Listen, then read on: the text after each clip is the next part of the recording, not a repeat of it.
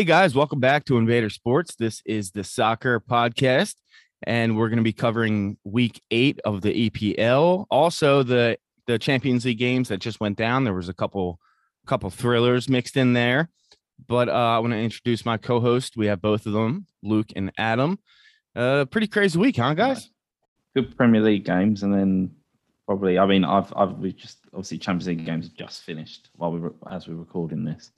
Um, I had my TV obviously fixed on the Liverpool Atletico Madrid game, which was another you know brilliant game. So uh, three two in the end. So obviously Liverpool got an early two 0 lead in the first fifteen minutes. So really nice goal from Salah. Then they gave it to Milner, then it went back to Salah. But I think it was Salah's goal, with a slight deflection, but he beat a couple of players. I I don't understand that. So the way I saw it, it was just like Griezmann's goal. Like he deflected it. So shouldn't that be a Milner goal? But did it officially go to, to Salah at the end? So I think it's um I think they're saying because it come off, it might have actually come off Kondogbia in the end because the shot was on target. Oh. And no, I was gonna say they gave it to Salah. I'd rather it go to Salah to keep his numbers, the incredible numbers going up. So he got first goal and last goal. So any betters out there that took that, wow, they're uh taking home some coin this week. So basically what we're gonna do is do a, a quick UCL recap, and then we're gonna do the highlighted games for the Premier League.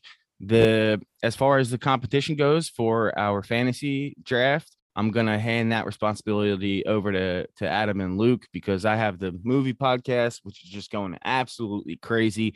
We had an episode where we we interviewed Matt Farah, and he's basically like the car guy for celebrities. It was out for 20 hours. I've had the podcast for four years. In 20 hours, it became the number one most listened to episode of all time. Crazy. Yeah, yeah. So we're really excited, and we got a whole lot of new listeners. And uh yeah, it's it's it's great. All right, so Adam, hit us up with some uh Champions League stuff. Yeah, so Champions League said Liverpool three two. So Salah goal, Keita, brilliant goal. Um, you know, probably goal of the weekend, even with tomorrow's games. And Liverpool looked to be to be cruising with two 0 dominating the game, dominating possession, dominating Atletico at, at the Wanda Metropon, uh, Pol- Polina, Stadium. Pronunciation a bit bad there, but um, and then all of a sudden, Atletico come back into it with a, a Griezmann double, and you know it was very much end to end at that point. Both defenses looked a bit shaky, um, getting caught. Atletico done really well at targeting um, our right hand side and sort of dragging Trent into more central areas to then play that just long ball was just killing us. Um, but then penalty given to, to Liverpool, a foul from Hermana. I believe the player is he, he fouled Jota in the box, clumsy decision. Um, Salah converts, obviously. And then, um, oh, before that, obviously, um, Griezmann then got sent off. So two goals and then sent off for high foot. Not intentional, but when your boot's that high and hits the player's face, you're going to get sent off. Mm-hmm. And then towards the end of the game, a bit of drama because it wasn't similar at all because the, the Atletico one was more clumsy. But Atletico have a free kick, ball goes to the back post. Jota slightly taps. Um, I can't remember what Atletico player, uh, Jimenez, I think. Jimenez goes down, ref gives the penalty, goes to VAR, and ref overturns it. Very brave decision to do that in a very hostile stadium. And then Yeah. Liverpool sit out the win. I was Sorry, thinking the same. Nah, I was thinking the same thing. But I got I got like a nightmare flashback. So I think I told you guys this when I was in England. I was in London for the Champions League match against Atletico Madrid, and I found a Liverpool bar in London, and I went and watched it, and I loved it. It was so fun because you just don't get that in America. You know, obviously, I would love to go to a Champions League game uh, in person. I saw an EPL game, but I'd still love to do that. And that's what you and your uncle Adam. That was the first thing you said. You said next time you come back, it has to be a night game, has to be a Champions League game. You got to see that. But I was getting horror flashbacks because when I was there, Atletico Madrid beat us, and it, I think it was one 0 and it was just we couldn't do shit against them. So like they scare me. Their coach scares me, and I think they're a legitimate threat to win the, the uh, this competition. Uh, it looks like Griezmann's coming back to life. Maybe he, it just Barcelona just wasn't a good fit. because you know he emerged as a star with Atletico, and now it looks like he's finding his footing again. But what what are you guys' thoughts on him? You think he's a top quality player or just average? I don't think top quality. He's always had the talent, but I think the last few years he's he's dropped off. Um, I think I mean, he still he has his days though. Yeah, he, he, that's the sort of player he is now. He, he has his yeah. days. So I think before, um, I mean, I think he did score at the weekend, but before sort of this weekend, I think he'd been pretty poor for mm-hmm. this season so far. So he's yeah. one of those players now. On his day, brilliant. But who do, all right, so real quick, who do you take, him uh, or Coutinho, Gr- Griezmann or Coutinho? I would take in terms of back into the Liverpool team. In terms of who you think's the better player, or even Luke, which one would you want on Man U?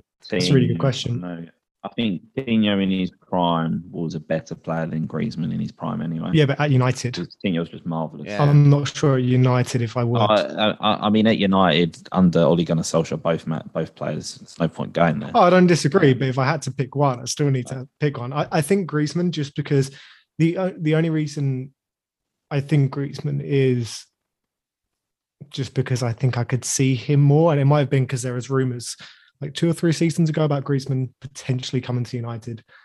So maybe that's impacting my decision, but I think him over Coutinho potentially would be a bit of a a better fit. Um, but yeah, like Adam said, I think at the moment it doesn't matter who who you put in that position or or in the squad. I think there's just bigger issues than than that.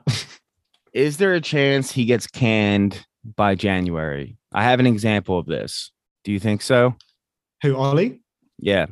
Uh, I wouldn't be shocked. The only thing is, I think there's been like a lot of very reliable people coming out and saying that his position is safe and United are going to spend big in January.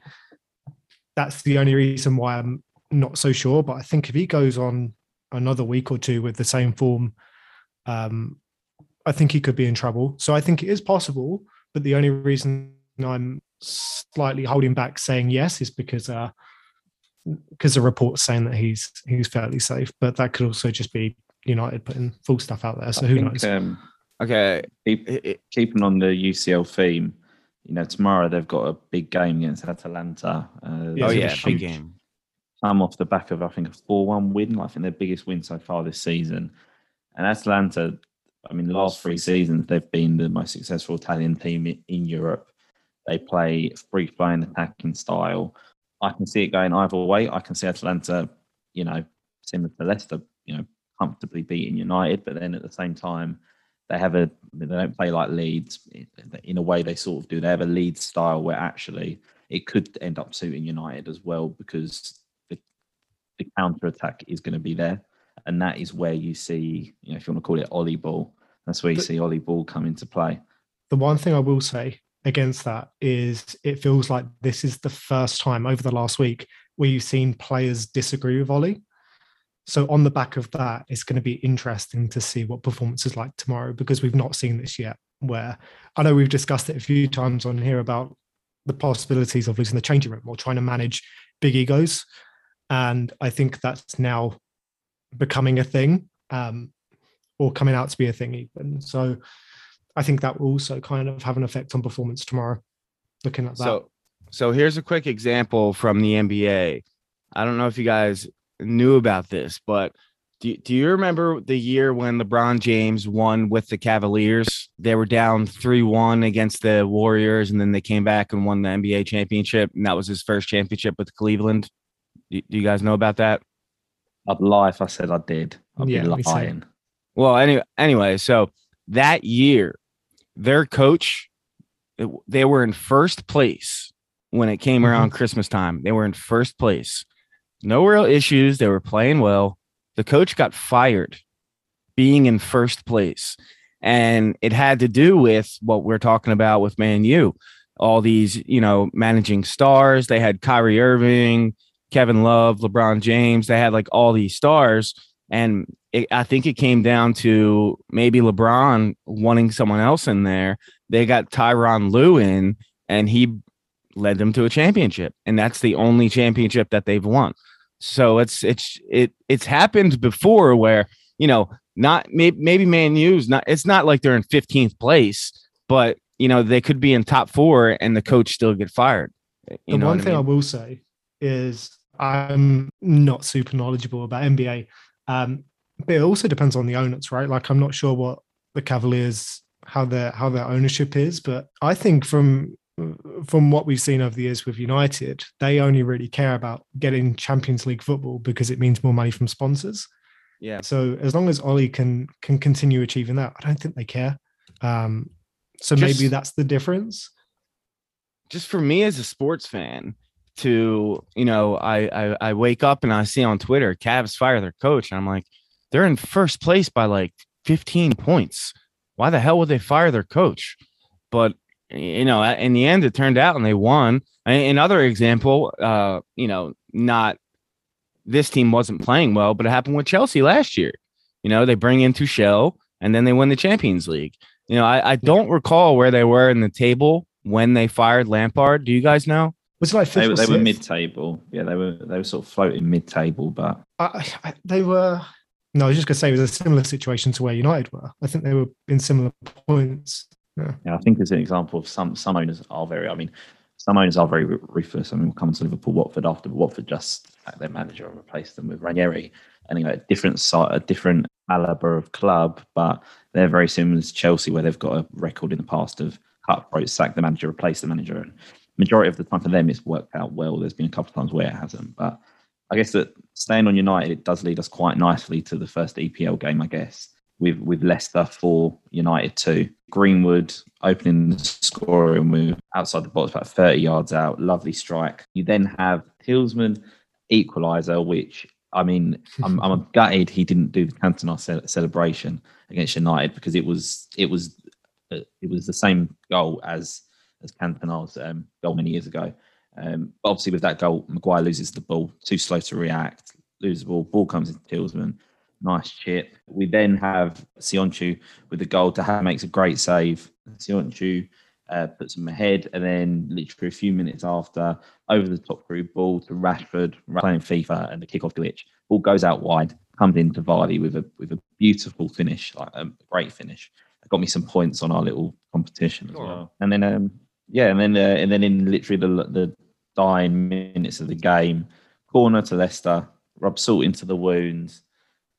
Harry Maguire, fuck knows what he's doing, goes to sleep. Daka, really hard finish when you look at it, although it was tapped into an empty net. The way the ball comes in between his feet to then quickly get out and finish it.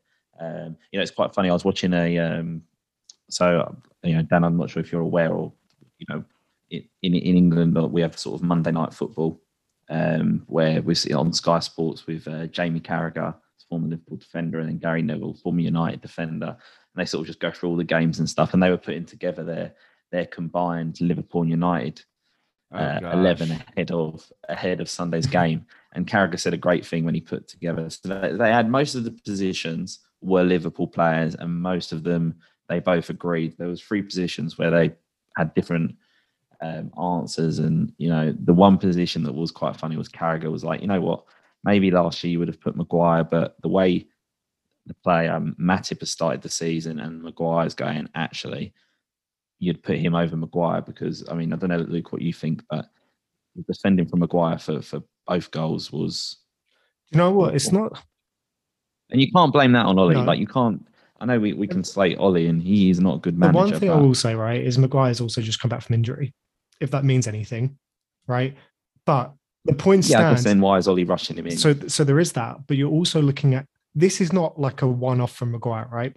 Like, there's been continuous situations like that now, where it's stupid mistakes, and I think to be honest, that's United defensively in general, but worse when it's your captain and it's also the most expensive defender ever. So, I don't know. Um, I just think Ollie hasn't got any in-game management. I mean, he, you know, you're looking for a goal, and who, who does he bring on? McTominay and um, is it McTominay and Lingard. He brings on. I mean, the thing Not is, really. Lingard. No, that Lingard's had, especially over this season so far.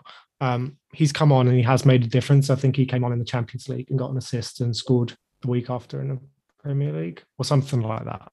Um, so I think Lingard can make a difference. I agree, it's probably not the big difference you'd like to be coming off the bench, but I think he can make a difference. McTominay, uh, yeah, mm, kind of is what it is, I guess. Um, but yeah, no, I completely agree. Like I, I think as soon as it gets to the game itself, he's uh there's no real presence about him, right? So I, I don't think people know, unless you're a Liverpool fan, how good Joel Matip actually is. Like uh, Adam, you brought it up how good his dribbling is. And there's literally like 10, 15 minute compilations on YouTube of him dribbling and setting up plays. But not only that, he's good on the back end too. Like he is very, very good player. Maybe Virgil coming on made him that much better because honestly, before we got Virgil, I don't remember him being that good. But also speaking of Virgil, I think that is the reason that they paid Harry so much, Harry Maguire so much, because they look they're they're looking all right, look. Liverpool brings in Virgil van Dijk and it told like we got so much better after that happened. So much better. United better. passed on. Right. Yeah. United yeah. passed on Van And a lot of people said a lot of people said we overpaid him. That was a bad move. Like there was a bunch of people talking shit. But he got in, and not only did he make the team better, he made the other center backs better. It was so, also instant, right? Instant, yeah, right away.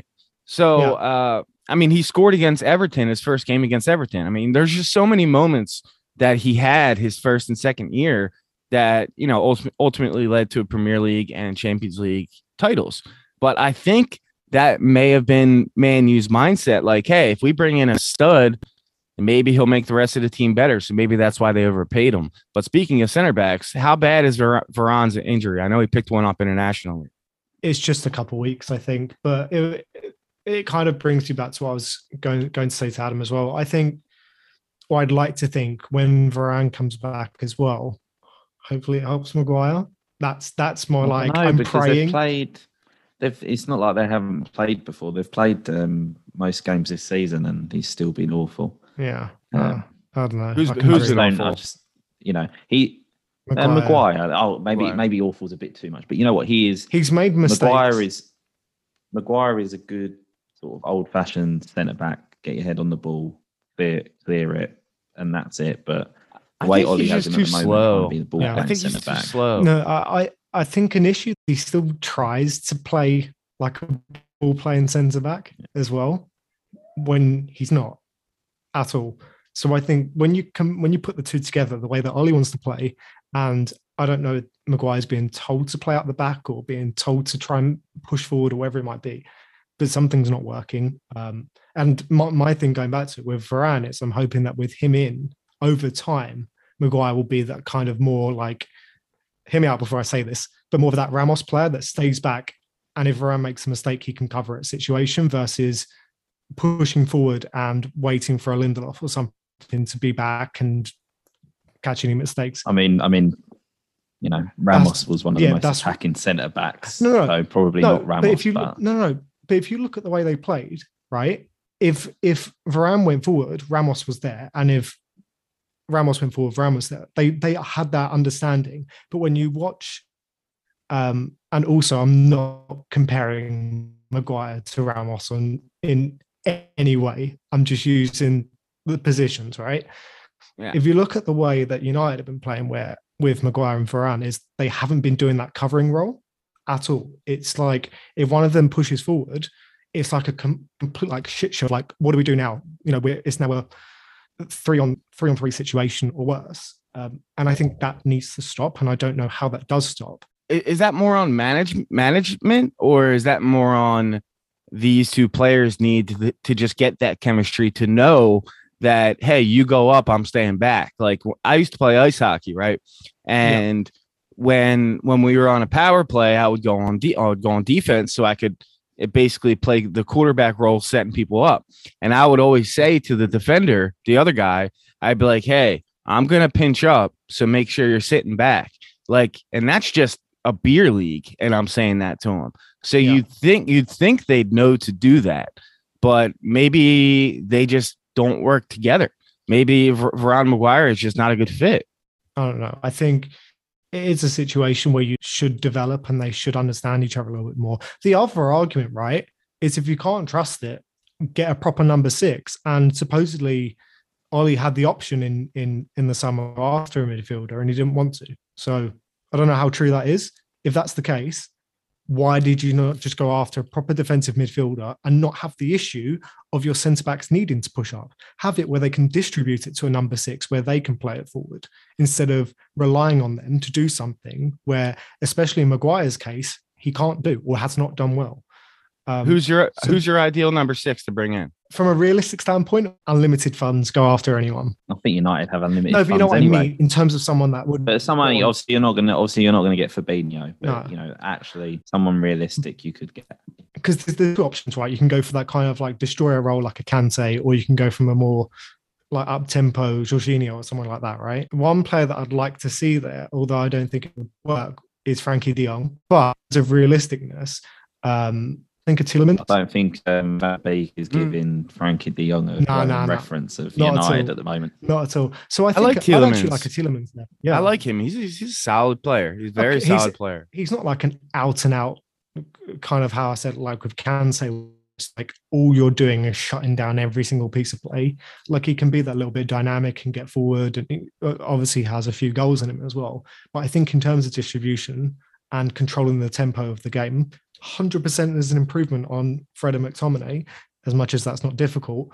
Um, so yeah, I, would like to see Tielemans or or someone of that style. But okay, I guess at the answer. end of the day, at the end of the day, this is Ole Gunnar Solskjaer, so he's probably going to win tomorrow and win on Sunday, and his job will be safe for another few weeks. And Van de Beek still what always tends to happen. Yeah. But um, so looking, I guess, looking at who they're going to play on Sunday, obviously Liverpool coming off the back of win, a win tonight and a really great win at the weekend away at Vicarage Road, away to Watford. 5 0. First goal, Sadio Mane. Salah with an amazing assist. He gave Danny Rose an absolute awful time. It has to be up there, in my opinion, with in terms of Danny Rose, with one of the worst Premier League performances I've ever seen from a player. He was outfought, he was outrun, he was just he was unprofessional at one point. I mean, me and my dad were watching it. We burst out laughing because a ball come into him and instead of you know being quick on your feet, getting the ball, playing the pass, you know you, are losing, you're at home, you want to get the crowd going. He sort of slowly waits for the ball to come to him. Firmino literally, I think, doesn't even run to it, jogs to it, takes it off of him, and runs past him. And Danny Rose just stands there, sort of looking. So it, it you know, it was awful. But uh, we had a Firmino hat trick, and in between that Firmino hat trick, we had you know Mohamed Salah being the player of the season, best player in the world at the moment. He scored a you know, the goal of the season against Man City. I still think that is the goal of the season, but this is the second goal of the season. Um, beautiful studs on the ball, moves the ball around, players move out of the way, runs down um, towards the goal, cuts it in, in on his right and sends, um, I think it was Cathcart, puts him on his ass, and then within one motion, on from his right to his left, and fills it in and sees out 5 0 win to put us top of the table. I say us, myself and Dan, obviously not Luke but to put us top of the table. And you know, Dan, I don't know what your thoughts were, but I just think right now we are just playing. We're playing football from 1920. The see when we won it, we're playing that level of football again. And yeah, I just think we are at the moment. I think we're the best team in the league. Yeah, well, I'm with you there. What do you think, Luke?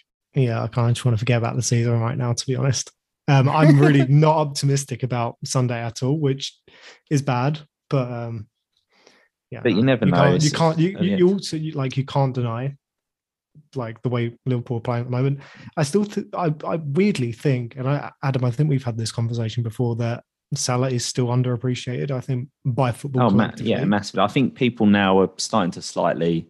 It's almost, it's almost where they can't slander him anymore. But yeah, he's he's he's different this season. I know something feels different. Everyone I've spoken to, Liverpool fan or not, has always said has said something just feels different with Salah. He feels like he's gone to another level. Like an, he feels like a beast. No, no oh, chance I he'll hope, sign. I hope not. No, no, no. He'll he'll sign. One, we won't sell him next season. If he doesn't sign a contract, I think he'll go on a free. But he will sign a contract. They, they will put they will break the wage structure for him. They will put the money on the table because this is a player that doesn't want to leave, a player the fans don't want to leave, the manager doesn't want to leave. I don't really think the owners want him to leave. And I don't know where he would go anyway. I don't think yeah, there's a true. lot of options out there in terms of obviously every club in the world would have him. But there's not a lot of options where he can actually get better than Liverpool. He's not going to Yeah. go to Man City or Chelsea. Um, Could you imagine? Chelsea aren't better than Liverpool. Um, he wouldn't go to PSG, and you know, what you wouldn't go to Barcelona in the state they're in. Maybe Real Madrid, but I think they've got eyes from Mbappe and then possibly Haaland. So Imagine how good Salah would be under Oli. yeah, be. And no, Salah, Salah would keep Ollie in the job, that's for sure. But no, no, and obviously next Sunday is the big Salah versus Ronaldo showdown. It is a, it is, you know, it is. Although it's not of- officially a derby, it is a derby. It's Mhm. one, of the, one of the biggest games in English football. I do think we'll win. I am confident, obviously, but you do never know if Ronaldo decides to show up. It'll be interesting to see Ronaldo versus Van Dijk and Matip. In my opinion, Matip's been the better defender out of him and Van Dijk. I love Van Dijk. He's he has made a big difference since coming back. But I mean, there's some crazy stats out there at the moment that I think, you know, in terms of I think forward passes or running, you know, forward runs, Matip as a centre back is like in the top three in the Premier League at the moment. And it's really funny to watch because he's a he's a tall, lanky bloke. Just seeing him, it's a bit like Bambi on ice. But no, it was it was a brilliant game, but I guess all down to what happens on Sunday. You know, if I had to give my prediction, I'm going to go with I'm going to go with four one, classic four one. We've done that before at Old Trafford. We'll do it again. What about you, Luke? What do you reckon? Not 4 1. Um, I'm actually go for a one all draw. So And I was about you? talking. Uh, I'm in a group chat with some other American soccer fans, and this one guy, Alex. He actually, it's funny. He wanted to be a Liverpool fan, but he couldn't get tickets. So he was in, uh, he was in England for like two weeks. So he went and got tickets to Manchester United, and then he text he texted me. He's like, "Sorry, man, I'm, I'm a Manchester United fan now. I got tickets, so I'm gonna roll with it." But he actually is like a super big fan now. It's been about three years, and uh, I saw him on on Friday. I, I work at the uh, the hockey and basketball arena in Philadelphia with him. I, I do part time work there, and his his script background on his phone is actually Man U. So like now he's like a super crazy fan that turned into it just because he got tickets and saw them in this in you know at home and uh, they won the game. So he was. Is that a weird way to become a fan? I mean, I guess not. I mean, I I hear I hear there's a lot of Jaguars fans in England because they come so many times. So it's it's basically like the same thing, right? I, I don't think it's a right or wrong reason reason to to be a fan of a club or team or whatever you want to say. I think if you like them or if you get tickets on a whim, a- anything, I think Yeah. it's a good enough reason. I don't think there's a bad reason. Almost, it's a nice reason when you sort of just go off a win because it's almost like fate's put Yeah. you there.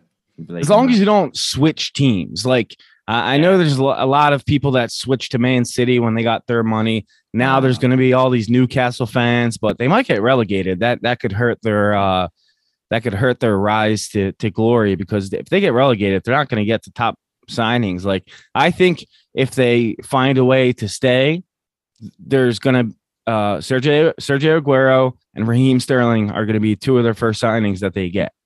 Uh, but if they go to the championship, that's not going to happen. But speaking of championship, that's where Danny Rose belongs. Yeah, he was horrible. I He wanted to say that and I forgot about it until then. So yeah, all right, keep going. there was a couple of duds this week. This week, a couple of sort of boring games. We had Norwich, Brighton, nil nil. Um, you know what misses I've seen this season? The worst miss this season, one of the worst misses I've seen. Um, I can't remember the Norwich player, but you know, ball's come over to him. He's he's he's beat the defenders. He's the keeper's come out about 25 yards out. He's rounded the keeper. He has an empty net. Norwich have not led a Premier League game this season. They're And so bad. This was their chance. This was their chance to lead a game, and it was in like the end toward the end of the second half. So they, they would have won the game. They would have got their first three points. You know, first three points, first time in the league. You know, anything can happen. They can build on that, and so you'd think the player he'd see the open goal and he'd just want to smash that in. But it was the most tame finish I've ever seen. He literally tries to roll it. Even if the defender hadn't have, he didn't even have to sprint. He just jogged. But even if he hadn't have been there, I don't think the ball would have actually rolled over the line. It was such a weak shot, and he just clears it. And you know, if I was the Norwich manager, although he seems like a, a nice guy and not a tough guy to get angry, I would he would be benched next week. That player, you know, that keeps that keeps Norwich at the bottom. And you know, I don't know what your guys' thoughts, but in my opinion, this is in terms of Premier League quality across across the whole league, I think you know you've got the top teams that are well and above the rest, but there's the other 12, 13 teams this season are really good, and it's it's sort of those bottom three teams which are below the rest that I think will just get relegated. Norwich, one of them. You know, if you can't even get a win when there's an open goal there for you, what are they going to do? Yeah. It's it's funny that that uh, Brighton drew Norwich, the absolute worst team in the league, Mhm. because we got our first fan email from a Brighton fan, but he sent this email before that game happened. So it's you guys are gonna laugh when I read the email uh, about his hopes, but we'll get to that later. But yeah, that was that was a wild game, and man, Norwich are horrible. Horrible. What Yeah. happened to this team? Who did they lose? They, they- they didn't lose anyone there. I've, I've, I've said it a few weeks ago there, and that it's the owner's mentality that they are very much a top championship bottom Premier League club. So they are happy to get promoted, relegated, because they'll get promoted again and then relegated. So, you know, every other season, the fans are celebrating getting promotion, and then every other season they're crying because they're getting relegated.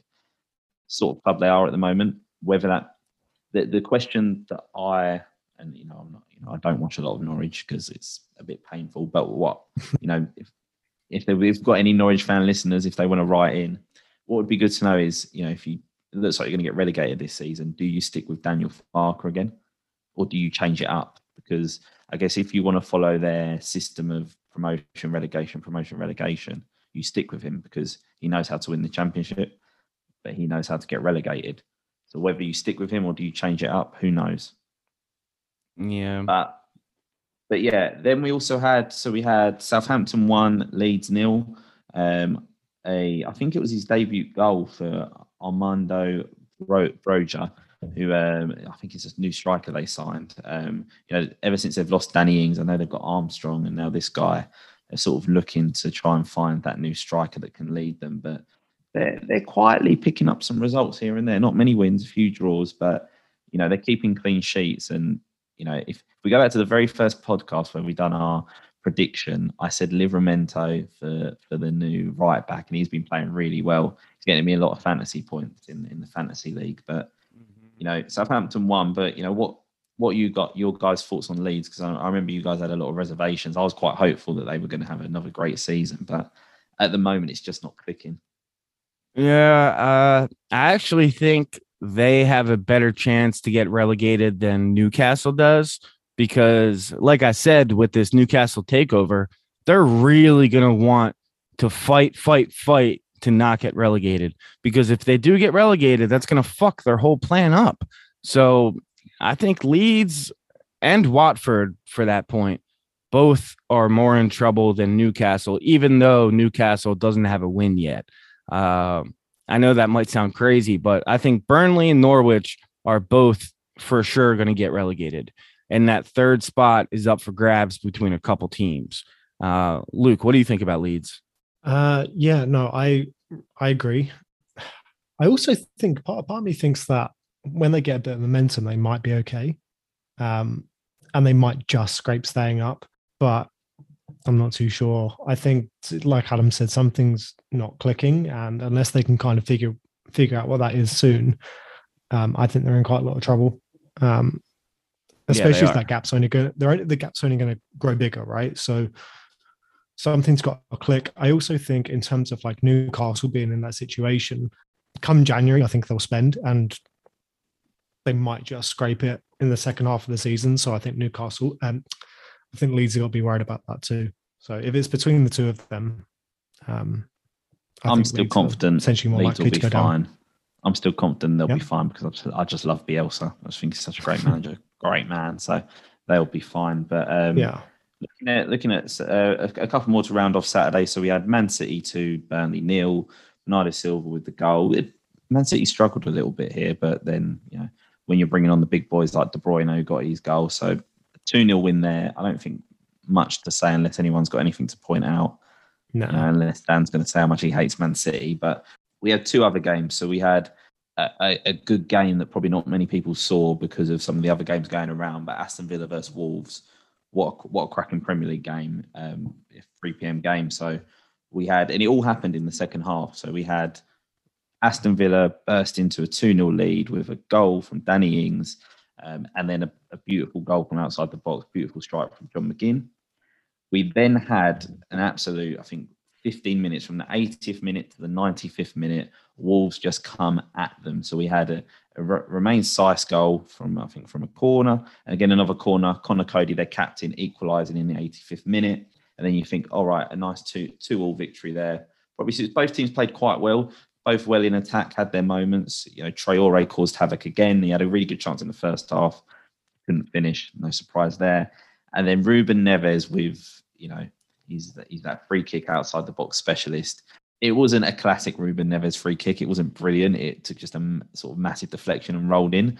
But Wolves come away with a 3 2 win. And, you know, I don't know what your guys' thoughts are on, on Jimenez, but since he's returned and had a few games under his belt. I know he didn't score in this game, but he just has sort of put them on a new level. You know, they were playing mm-hmm. some good football, but now he's just that sort of that bit number nine up top that can really, yeah. you know, bring other players into play.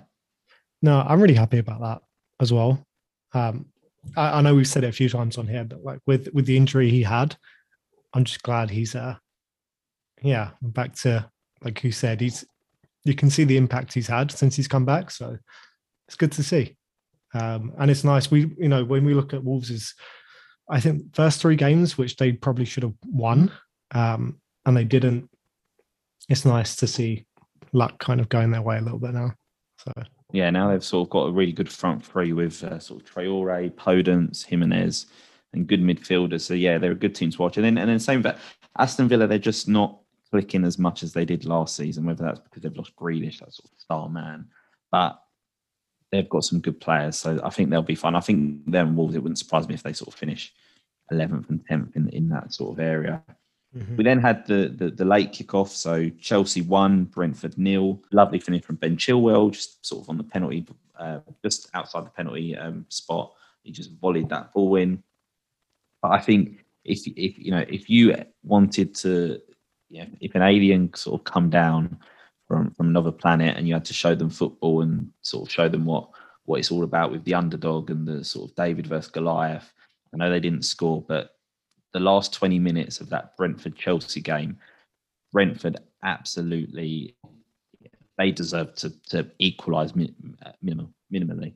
Um, you know they absolutely peppered Chelsea's goal. Mendy, you know, you know what? It'd be good to get what you guys think about. There's been a lot of with the Ballon d'Or shortlist coming up, and Eduardo Mendy not being on there.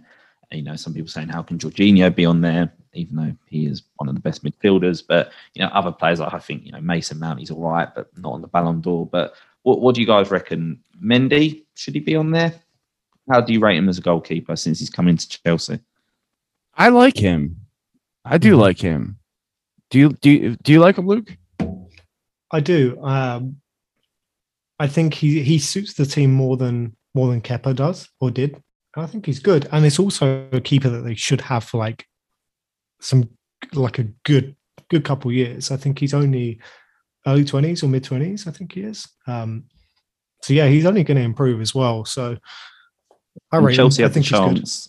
Chelsea had the chance to sign Donnarumma in in the summer, and they turned it down. So it shows a lot of faith in Mendy. I was going to say, yeah whether he should be on the Ballon d'Or list. I mean, he did win the Champions League and done good saves, but you know, it's hard for well, goalkeepers to get on that list, in my opinion.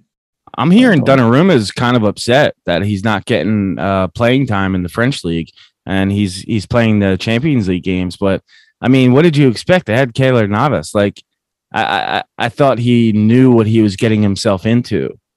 What what's... I think he'll be fine. I think he'll be fine in the end. They'll they'll sell Navas next season. I think they've I think they've started to play him in even in the league now. I think Donnarumma is starting to become more that number that you know have that number one shirt. Someone I saw a video the other day actually, and they did say you know if Newcastle do want to make a statement, go and get Keylor Navas. Bit of a cheeky. no, I, I actually was going to say that. I I think that's where he'll go. I really do. I mean, they're going to have all this money to spend, so they got to spend it somewhere and I I think that's where he's going to end up. I really I really do. I was going to say that that's a, a, little bit of a tangent, but a big question is who in January do Newcastle go and get? Where it's going to be you know, someone that's going to want to join with the potential that they could get relegated, but big enough that they can make an impact. Like who? who I, think, I think, think it's a. Uh, I think it's a mix. I think it's a mix of either sort of old old players coming towards the end of their career, and then and then young players. You know, then it doesn't matter that they're the richest club in the world. They're they're not going to get Mbappe. No, of course. No, stuff yeah. like that. So it, it will be sort of the and and then like, like you said, Sterling, for example, um, you know, a player that's not getting much play time might want to leave. I don't reckon that would happen in January. I think they need they need to stay up, and then that can happen. And I also think it's important in terms of their next manager who they get, because I mean, Steve Bruce is going to get the sack. I mean, coming on to the Sunday game, so obviously um, it was they played Spurs at home, their first game with the new owners. I guess Dan, question for you early on: what because we're seeing this in football a lot, and it's a massive debate, uh, especially within England, with sort of you know with with Man, Man City and the Abu Dhabi royal family, and then Newcastle with um, you know it's the it's, it's not the Saudi royal family, but it's the Public Investment Fund, which is chaired by um, sort of the, the the head of the the Saudi family. Um, do you have this in any any any in any American sports? Because there's a lot of debate at the moment whether, you know, for example, should Newcastle fans be celebrating because they've been taken over by by a state? In my opinion, yes, because we're we're we're not the ones that make the decision. So yeah, I, they should celebrate that they've got rid of Mike Ashley and are going to become one of the most powerful clubs in the world within the next five to ten years. But uh, does this happen in America with any any sort of owners, or is it very much? It can't because salary caps. So it doesn't matter how rich your owner is, you can only spend a certain amount of money. And uh, it, it just, yeah, it, it, just can never happen in uh, American sports. Now, there's not a salary cap in baseball. So that's why the Yankees always spend so much money, but they have to pay a luxury tax. So, like, like an absurd amount so it could really screw them over financially. I mean, look what happened to Barcelona. That that could happen to the Yankees if they have a stretch of like 10 seasons where they don't make the playoffs. But uh I mean, it does give them quite an unfair advantage because, you know, every year the Yankees are good, but it, other than that, like for the NFL for instance, I never know who's going to win every year. It seems like it could be a different team every year. Outside of there, there's dynasties sometimes, like the uh, the Patriots had their dynasty. Um, Kansas City, people thought they were going to have a dynasty, but they only have one Super Bowl so far with this group. But the NFL is so hard to predict with injuries, with newcomers, with uh, free agency. So it's it's just different that you can't compare it to soccer because uh, in soccer, I mean, you you can do whatever you want. Yeah. If you if you have the money, one, you got to pay for the player, and then you got to pay them. And when I tell people that, it blows their mind. So I'm, when I'm, you know, for instance, uh, what was Virgil's fee? Like 75 million, something like yeah. that. So I told my buddy Matt, I was like, oh my God, like I, I was a huge Virgil, Virgil guy because I, I like the Netherlands. They're, they're my second favorite uh, international team to root for behind USA. And, you know, I pretty much only root for them because USA gets knocked out so quickly every time. But uh, so I've been a Netherlands fan for a really long time. Uh, what was the year they lost to Spain? 2012, I believe. 2012 no, 20, or 20, sorry, 2008? 2010. 2010. 2010. Okay, so 2010 World Cup final so we're going we're going on uh, 11 12 years that I've I've been backing them. So I knew of Virgil for a long time. So I was super excited. And then I said, "Wow, we just got him 75 million." And then he goes, "Oh my god, he's going to be making 75 million?" And I'm like, "No. That's what we had to pay Southampton to get him." And then he's like, "Wait, wait, wait." And and then they have to pay Virgil a contract? And I'm like, yep, that's how it works. And he was like, what the hell? So for uh, most Americans that don't follow soccer, it's just such a foreign concept to them that they can't even really get get a grasp on it. So it's it's just totally different, you know. Uh, I mean, sort of. There was some. I think earlier this morning or yesterday, whenever you listen to this, there was some sort of breaking news. Obviously, all the Premier League clubs, I mean, apart from Man City, who abstained from the vote, but that's probably for more political reasons. Um, they're throwing their toys out the pram because they're not happy about this takeover. I mean, it's happened, so they can't reverse it. Um, but obviously, you know, obviously they're scared. They are scared. You know, if I I love Liverpool, but I'm I'm I'm sure our owners are scared. Man United owners are scared. Man City and Chelsea are not because they are that new money. But this is another big player. I mean, Arsenal and Spurs probably petrified because their chances of getting into the top four are just basically going because there's new clubs coming in. But um, I mean, I mean, dude, the amount of money that they have is absurd. It's so much higher than everyone else. So much is, higher. It is, but I think I don't think it's they're never going to outspend Man City or, or Chelsea because I mean I know you know the Newcastle it's like 400 billion and, and Man City's 23 billion, but you know it's still you know they're never going to spend one billion on a player, so I don't think they'll ever outspend. They might get each other. Pedri. Pedri, yeah, he's yeah one million one billion release clause, isn't it? Um, I don't think that they'll they'll outspend Man City because they won't be able to just the way because although although you can spend what you want in football, there's still financial fair play. However, that works, which sort of stops clubs going too crazy.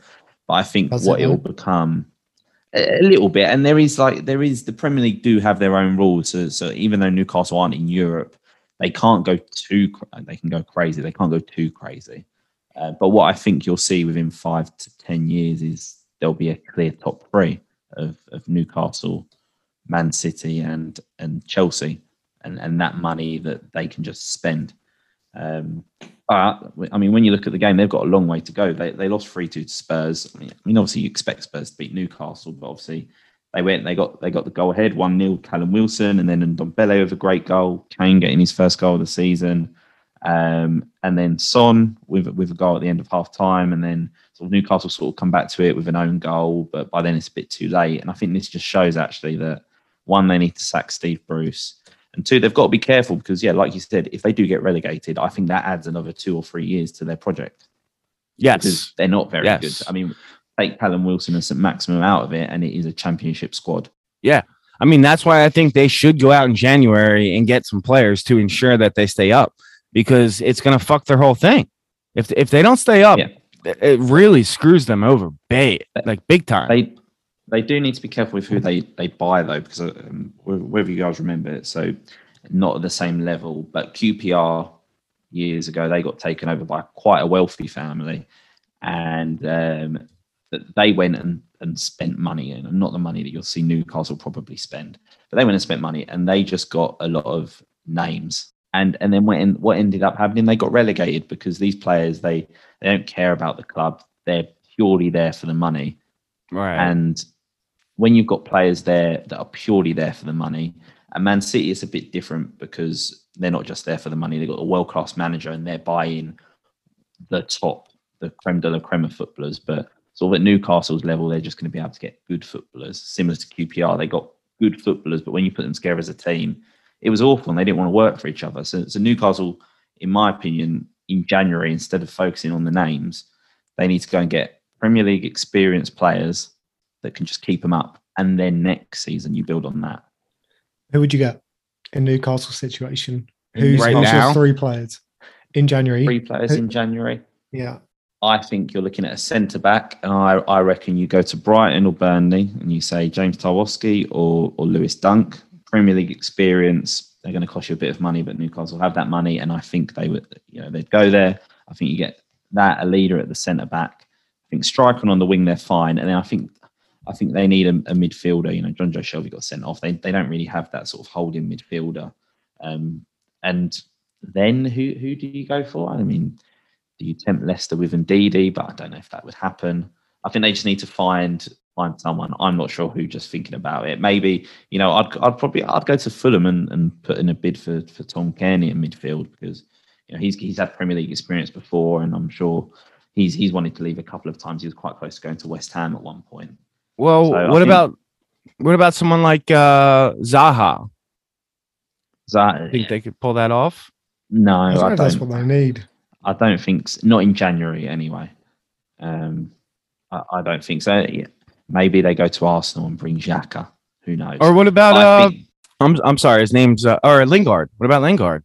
Lingard, I could yeah, see it. possibly. Yeah, I could see it. That's the sort of, but then On a again, loan. that's the sort of caliber that they're going to be Yeah. bringing. in. I think we're getting a bit carried away about how quickly they're gonna turn Yeah. this around. I mean, they Yeah, could I- get I agree. Minamino on a loan. They could definitely get him from us on a loan. I mean, Minamino doesn't get. we haven't him. even seen him. We haven't even seen him. Yeah, or Yeah. Origi get big div, get big div, Right, take right. him off us. That that's what they should do. They should look at the teams that have an excess of players in certain positions and just go for it because they can Yeah, but not then you need to be relegated. careful because then you're just bringing, you know, you start bringing in all these players that other clubs don't want, and there's a reason these other clubs don't want them. You then just Right. end up having Fred. a team. You just end up having a team full of unwanted bargain bucket players. But, but You know, this maybe this, one or two. this could just be all loans, you know, just just But- so they don't get relegated. Just loan out, uh, you know, three or four players to get them some creativity, some scoring, and just enough to help Saint Maximin and Callum Wilson. Yeah, I think it'll be interesting to see what they do, but Yeah. who knows? We'll, we'll, I- look forward to it though. Newcastle, very, uh, they're a massive club in England. They've got a big fan base. They they will sell their stadium at you know Champions League night at Newcastle. I look forward to it as a non-Newcastle supporting um, football fan, seeing what that stadium would be because it will be rocking. Um, we had another game on Sunday. Um, it was it was it was actually we haven't even touched. Spurs did win the game. They got points. They got a re- result. Nuno needed it, but it was a bit overshadowed by by Newcastle. But you know, Harry Kane got his first goal, so we'll see what happens there. Yes, Uh, he did. also- there you go, Luke. yeah, Yeah, Luke got some points for Harry Kane. But um, we also had Everton West Ham. So, you know, West Ham winning 1 0. A, a bit of a bit of a nothing nothing game, in my opinion. You know, some some nice moments. But um, anyone have any thoughts on this game? Eh, No, there we go. That sums that sums the game No, up. no. We got one more game. We got, and we're going to end the we're going to end the podcast. Well, the, this part of the podcast with with Arsenal at the Emirates Monday night against Crystal Palace. Vieira, Arsenal legend, returning as manager as opponent, and it was a really good game actually. Um, so we had Aubameyang open the scoring. He's on actually a bit of a hot streak at the moment. yeah. Um, we then had uh, Palace go uh, score score two goals sort of within within half an hour in the second half. So um, both goals similar in a way that the Palace high press is really coming into effect now. So Mhm. they press Partey, force him into a mistake, played the pass to Benteke. Benteke easily beats Ben White, and then it's a beautiful finish into the bottom right corner. We then have again high press. Um, I think it's Gallagher that wins the ball on Saka, plays the pass across to um, Edward, or plays the pass across to another player who plays pass to Edward, and Edward sort of, you know, Ben White on his heels and just strikes the ball. Um, Ramsdale probably should do better, but does catch him off guard. And it looks like Vieira is going to get a two-one a two-one win. They're playing really good football, Palace. But then in the 95th minute, corner comes in, keeper saves it, parries it out to Lacazette, who fires it into a into an, an, an empty an empty net. And look, go crazy, you know, at football, do do what you want. But I was speaking to someone at work who was an Arsenal fan. He was at the game and and he he he was their season ticket holder. And he said, you know, when when he scored, he cheered. Obviously, you're going to cheer. You, you've just equalised this emotion. But I think going that right, some some people, you know, some of the fans, the players, you think. I think more on the players. I know I know they've scored and it could be a bit, you know, the the um, hormones running, etc. But I think going that crazy for a two-all draw against Palace, it's a mentality thing. I don't think that's the right mentality. Uh, that was exciting though. I was able to catch that whole game. Like you said, uh, Aubameyang, he he is playing very well right now. And and then Crystal Palace just fought their way back. You know, they're they're two guys. Really, they they have three guys that are that are pretty good goal scorers in Zaha and Benteke. You know, he's an old fox. He can still put it Zaha home. played either.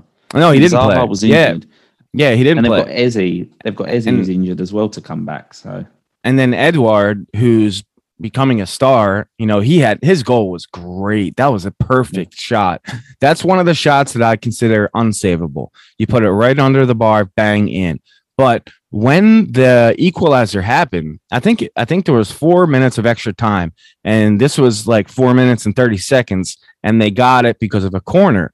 You know, it, it, it landed right for Lacazette to just put it home. It was a cra- it was a crazy finish to a game and the announcers were all screaming like that's the premier league for you you never it's never over until the final second goes so that that i, I just found it quite exciting I do think though it is it's quite funny to see. You know, Vieira's been at, at Palace now for like three or nearly four months, and you can already see the style that he has implemented and the change. Whereas with with Arteta, the question is still there, and it's it's almost like uh, again when I was talking to, to this guy at work, it's almost like he he made the point that it's almost like Arteta's coached them for each score they have. So when it's nil nil, let's play this passing, nice, exciting sort of football. And when it goes to one nil, he he called it like an arc where you've got your sort of imagine your, your, your left mid, your right mid, then your full backs to your centre back like an arc, and you just pass the whole try and pass the whole game with that without really going forwards. You know, boring passing the ball, trying to win one 0 and Arsenal haven't really got the quality to do that. I don't think you can do that a lot anymore in football due to the nature of some of the teams and how they press. Yeah. So I just think it's it's quite a note to see how much of an impact Vieira's had already at Palace. Yeah, I agree.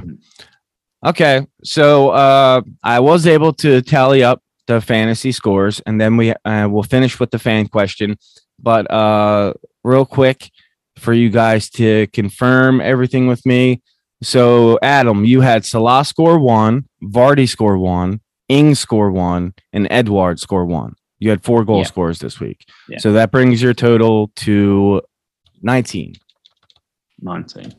19. So you're at 19. Okay. Luke, you had a hat trick from Firmino, one goal from Harry Kane, and mm-hmm. that's it. Now, you took Saka last week. Are you upset you didn't take Lacazette? Or do you think Saka ends up getting more in the in the long run? I feel like it could go either way, but I'm not regretting it yet. Okay. So Well, see- you- see how it goes. You had a, a couple weeks in a row with no goals. Mm-hmm. and now you have three, four, seven, eight, nine. You have nine goals now. So you're in it. And now we're about to pick our ninth player. So, like I said before, you could get 10 goals in one week. You never know. My Yeah. goal scorers this week Sadio Mane with one, Son with one, Aubameyang with one, and KDB, my newest player, with one. So that brings my total to 15. So Adam 19, myself 15, Luke 9. This is far from over. We have what 38 weeks and we're on uh we're, about to pick for week 9.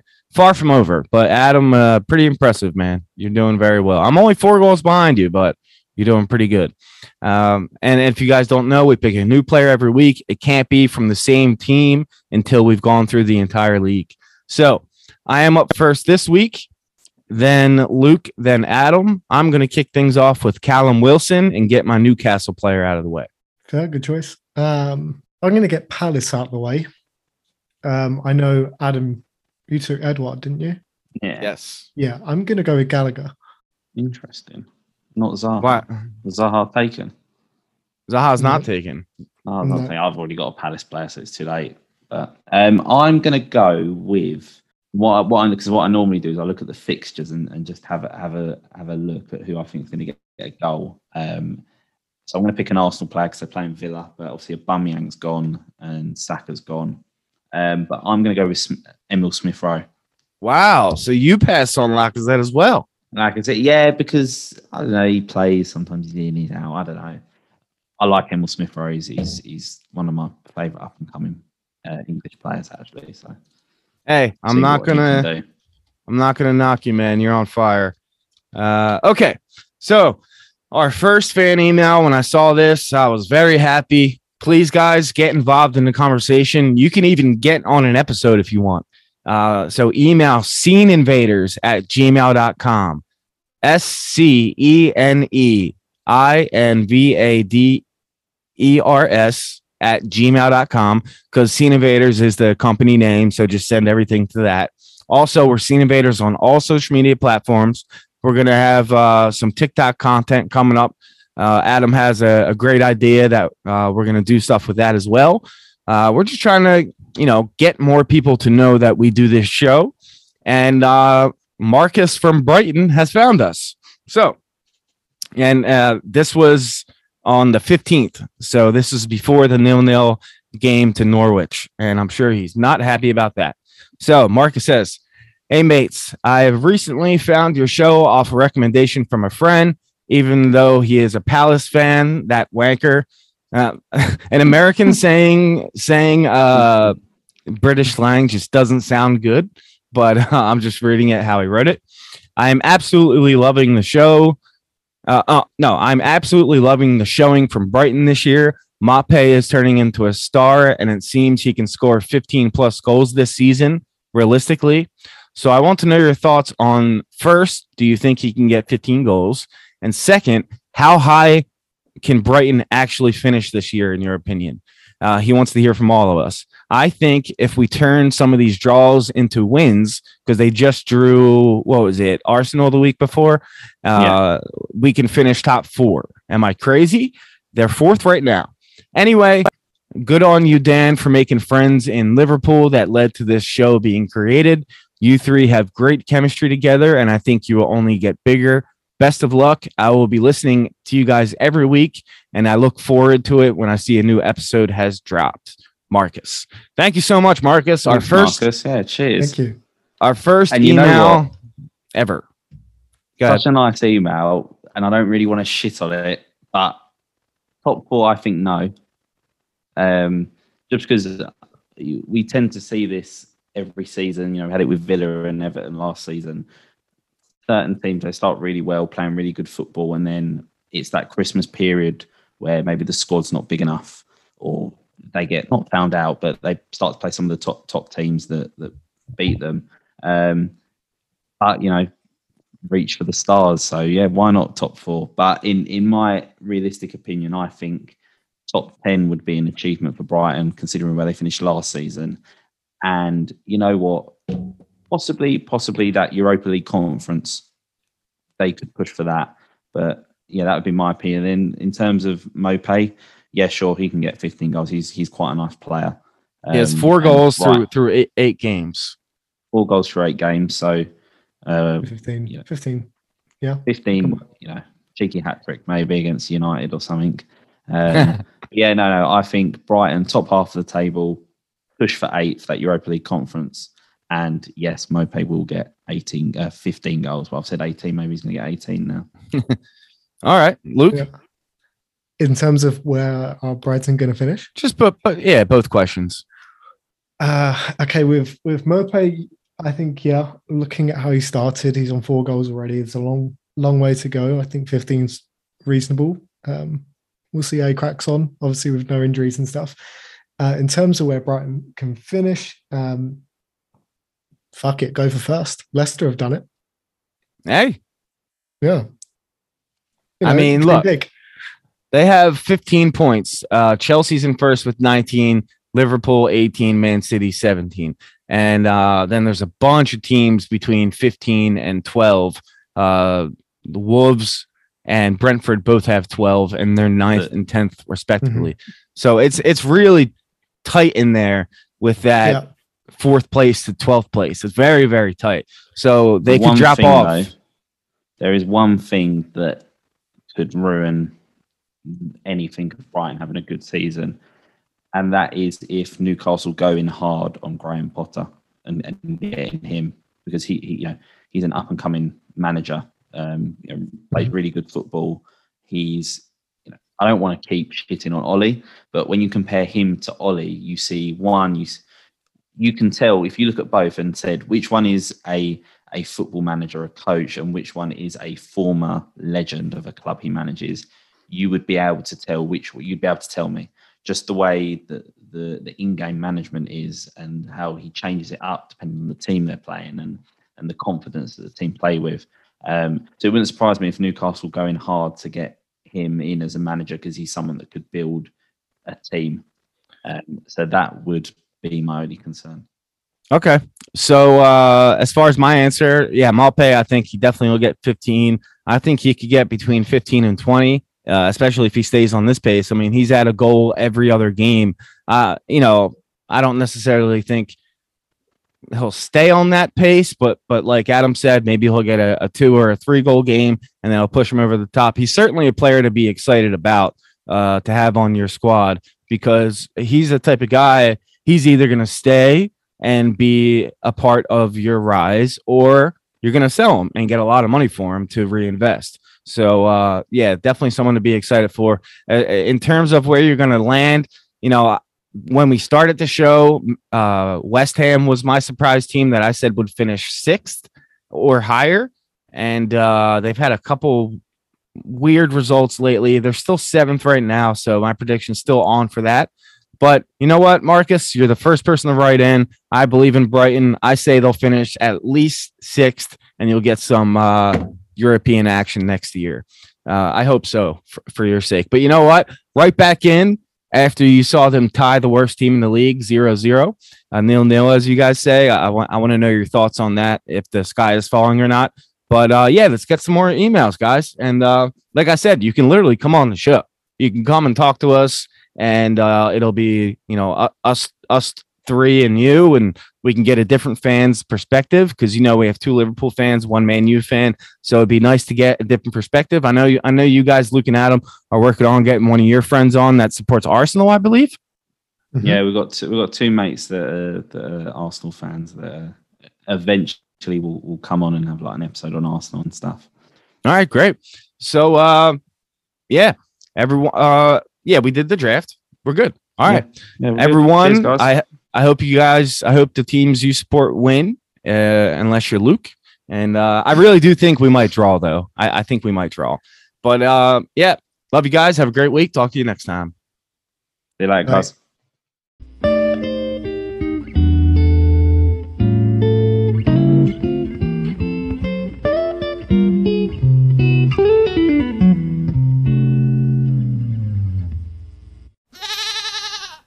Oh, thank you.